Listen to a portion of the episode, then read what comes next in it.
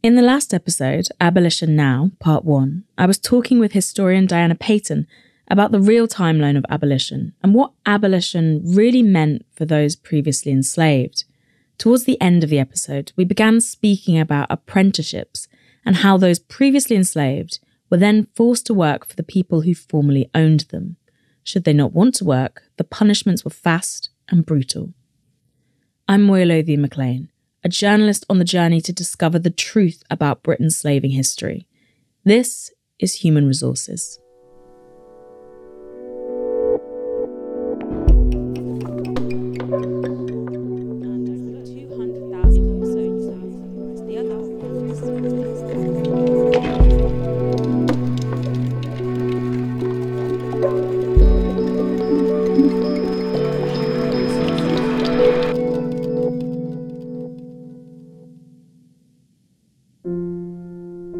Picking up with Diana where we left off, we'd been introduced to James Williams, a teenager in Jamaica who, once he gained his freedom, came to England with leading abolitionist Joseph Sturge. What happens to Williams then? He's in Jamaica and he acquires his freedom during apprenticeship. He's actually introduced to Sturge by a formerly enslaved man named James Finlayson, who was a religious leader in the area. So Finlayson's got quite an important role here as a kind of, I think we can see him as sort of in some ways selecting James Williams and saying, okay, this guy will have a, an important story to tell and introducing him to Sturge. Sturge then supplies the money that enables Williams to become free. And then James Williams and Joseph Sturge travel together from Jamaica to Liverpool in 1837, and they arrive in Liverpool in the middle of 1837. And immediately they get there, Williams dictates his memoir, actually to another man, a Scottish doctor called Archibald Palmer, who had served in Jamaica as a magistrate and who was critical of the system of apprenticeship and kind of had come over to the side of the abolitionist movement. So Williams writes or has his story written for him, and it's published by the abolitionists in multiple different editions. It's very successful. We've got records, for instance, of a bookseller in Reading writing to the abolitionist committee, ordering 100 copies of the Williams pamphlet. And they also produce a visual image of the tread wheel and they sell that in large numbers kind of based on williams's story so there's a kind of both a verbal or a, a print and a visual aspect to this. And William's story is then discussed at abolitionist meetings up and down the country, but it's not told by Williams himself.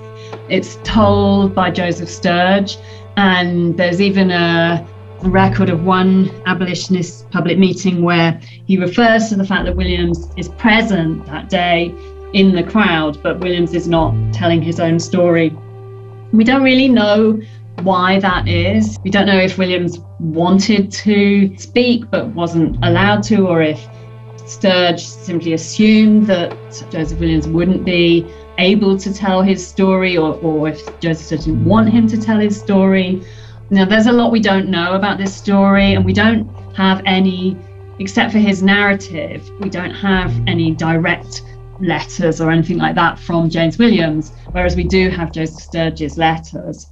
But by a few months after James Williams has been in England, Joseph Sturge writes to his friend and colleague in Jamaica, the missionary James Clark, who had known Williams in Jamaica, and basically says, I'm worried about James Williams. I think he is becoming a liability. And I think it, it, for his own good, we need to send him back to Jamaica.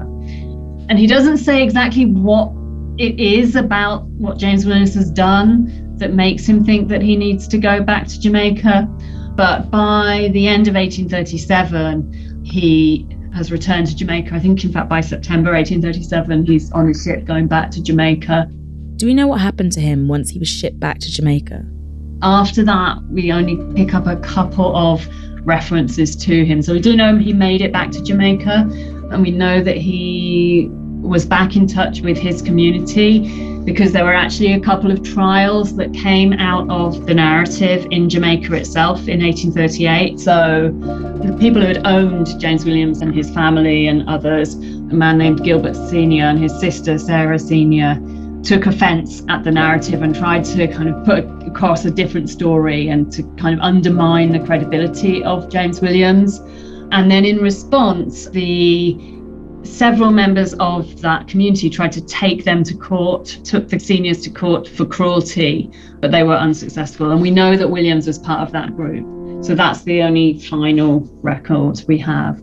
It's extremely striking that James Williams does not get to speak for himself, either contemporaneously or now, as we piece together his life via references made to him in the letters and documents penned by other people. This is in August 1837, so a little bit after Williams's narrative has been published. And Joseph Sturge writes to James Clark and he says, My dear friend, the comparatively idle life and luxurious living, but probably above all the attention James Williams has attracted, and his introduction to persons and situations so different to what he is accustomed, has, or perhaps have, certainly to expected, produced an unfavourable effect upon him.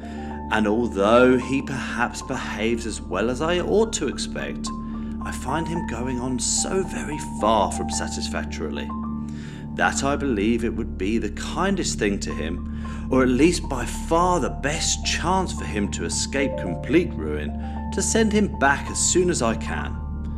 We are looking out for a vessel and suitable persons to put him under his care.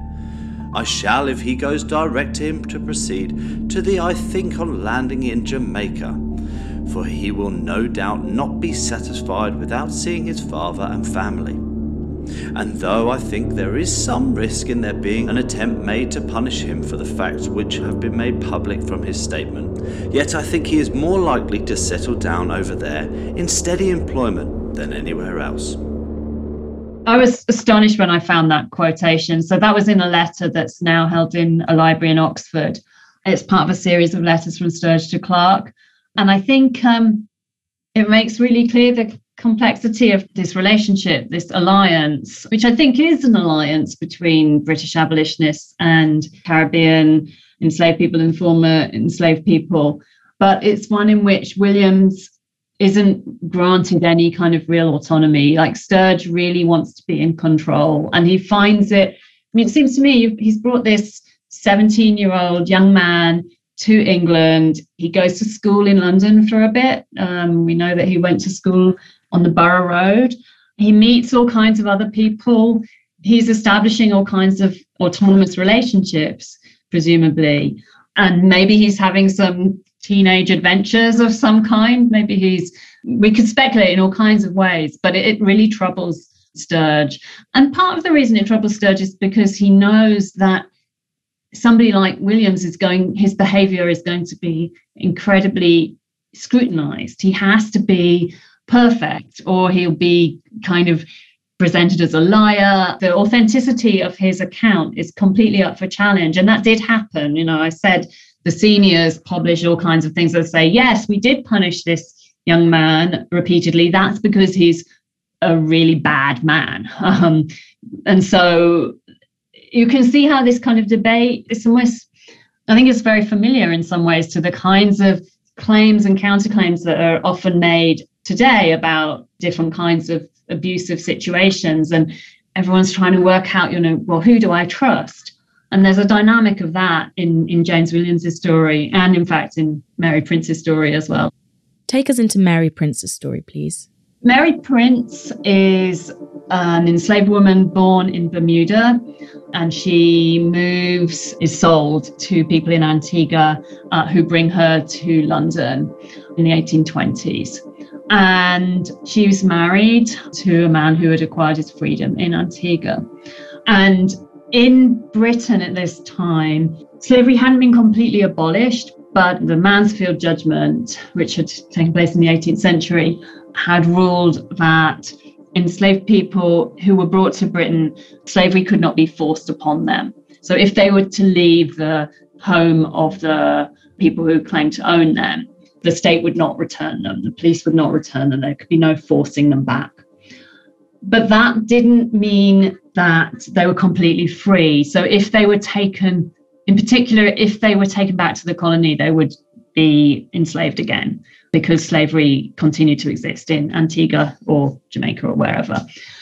So Mary Prince is in this situation in London where she's she wants to leave the home of her owners, and she, in fact she does leave their home, and she manages to find refuge first with the Moravian community and then with members of the Anti-Slavery Society in London but she wants to go back to her home in Antigua. She wants to go back to her husband, and she can't do that because if she goes back to Antigua, she'll be going back into slavery. So, what she wants is to either be formally manumitted, set free by her owners, or for them to sell her to the anti slavery society, who would then have set her free. And they refused to do that. So, that's the kind of background to the story. And as part of her struggle to get free, but also as a contribution to the abolitionist movement. She dictates her life story, and that's published in 1831, and it's called The History of Mary Prince. This is like James Williams's story, Mary Prince's narrative, Mary Prince's history is very widely distributed. It becomes very widely known among the British public and sort of sold and circulated to people who are interested in learning more about slavery. And I think there's something about personal stories that is really effective in political campaigning. And lots of abolitionists, they used all kinds of tactics, propaganda tactics about you know some were sort of statistical this many people are dying and so on and some were kind of more personalized telling witnessing accounts of things that they had seen as white people. But these stories from the perspective and in the voice of people who had actually directly experienced slavery were incredibly powerful and they remain very powerful. I mean, I would urge people to read The History of Mary Prince and the narrative of James Williams. They're both short, but they tell you a, a huge amount about the experience of slavery. Memoirs like Mary Prince's, were they able to be explicit about everything the formerly enslaved had undergone? Or did the social mores of the day prevent that? There is, as you sort of alluded to, there's a kind of moralizing issue here in that she had to write her story or, or narrate her story within conventions and expectations about women and sexuality in the England of 1831. And her history, in fact, involved, as well as her marriage, involved quite extensive long term relationship with a man outside of marriage and it also involved sexual exploitation by one of her owners. And she writes about that exploitation in her history, or she talks about that exploitation in her history, not directly. She talks about it in a kind of elusive way, which clearly people did understand. But she, she doesn't say, I was raped or I was sexually violated, but she talks about how this man who owned her would force her to wash him. He would sit naked in a bathtub and force her to wash him. And she talks about how horrible that was for her. And there's a very clear implication in the, the way that story is told that that included sexual violation. So she she was prepared to broach those kinds of issues, which were you know a very difficult thing to do at that time. But then after her narrative, after her history was published, she came under attack as a witness in a particularly a way particularly associated with the fact that she was a woman by people who said actually she was sexually immoral. And they used the fact that she had had sexual relationships outside of marriage to kind of prove that she was a not the kind of person that she appeared in the history, but that actually she was a loose woman, a fallen woman who therefore shouldn't be trusted. And I think you know that obviously tells you a lot about how all women were were understood in this period. That if you weren't if you didn't inhabit this very particular narrow box of sexual morality, then your word wasn't valuable.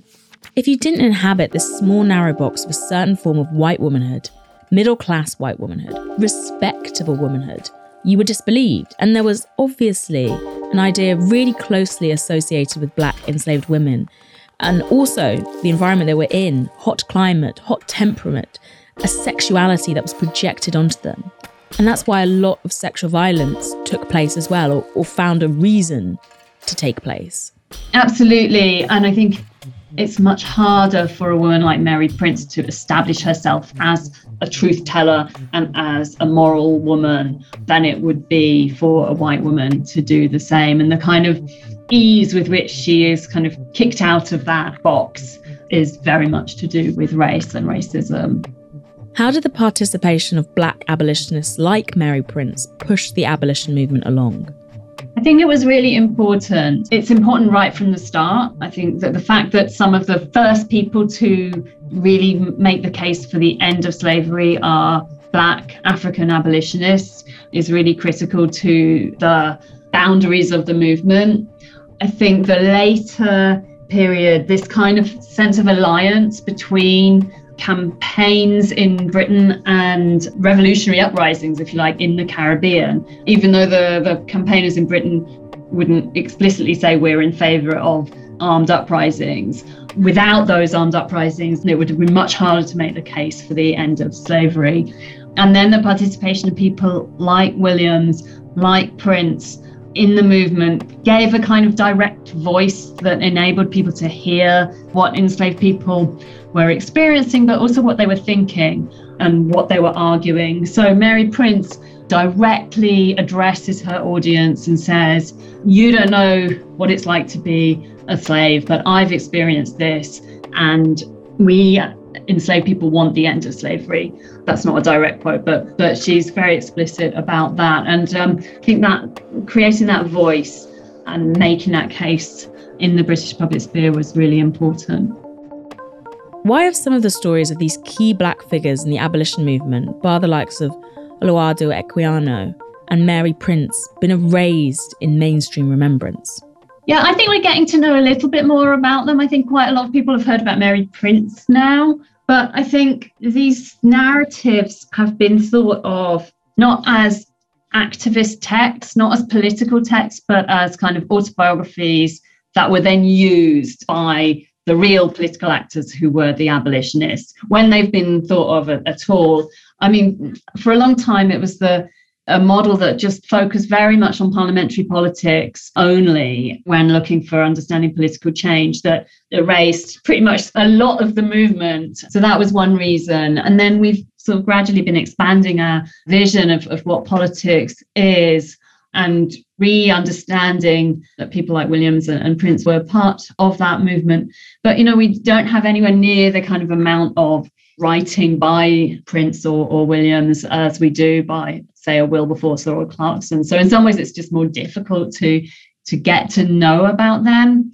But I think they they do challenge a kind of this very deeply ingrained understanding of abolition, which still comes up over and over again, which sees it as a kind of unprompted gift on the part of Britain as a nation and something that British people need to kind of repeatedly congratulate ourselves for.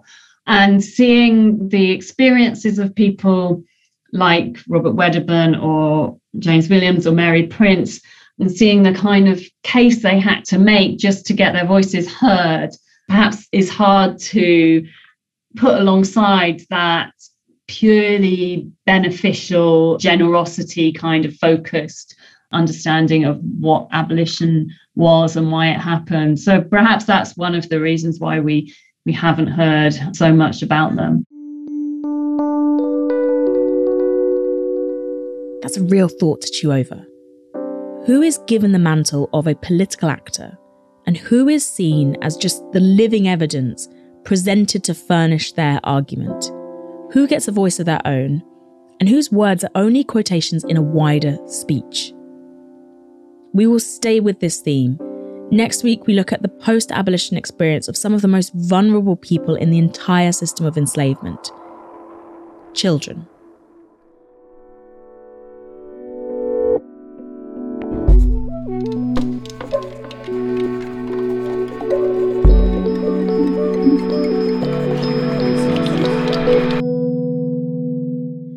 Resources was written by me, Moya Lothian McLean. Our editor and producer is Renee Richardson. Our researchers are Dr. Alison Bennett and Arisa Lumba. Production assistant is Rory Boyle. Sound design by Ben Yolovitz. This is a Broccoli production, part of the Sony Podcast Network.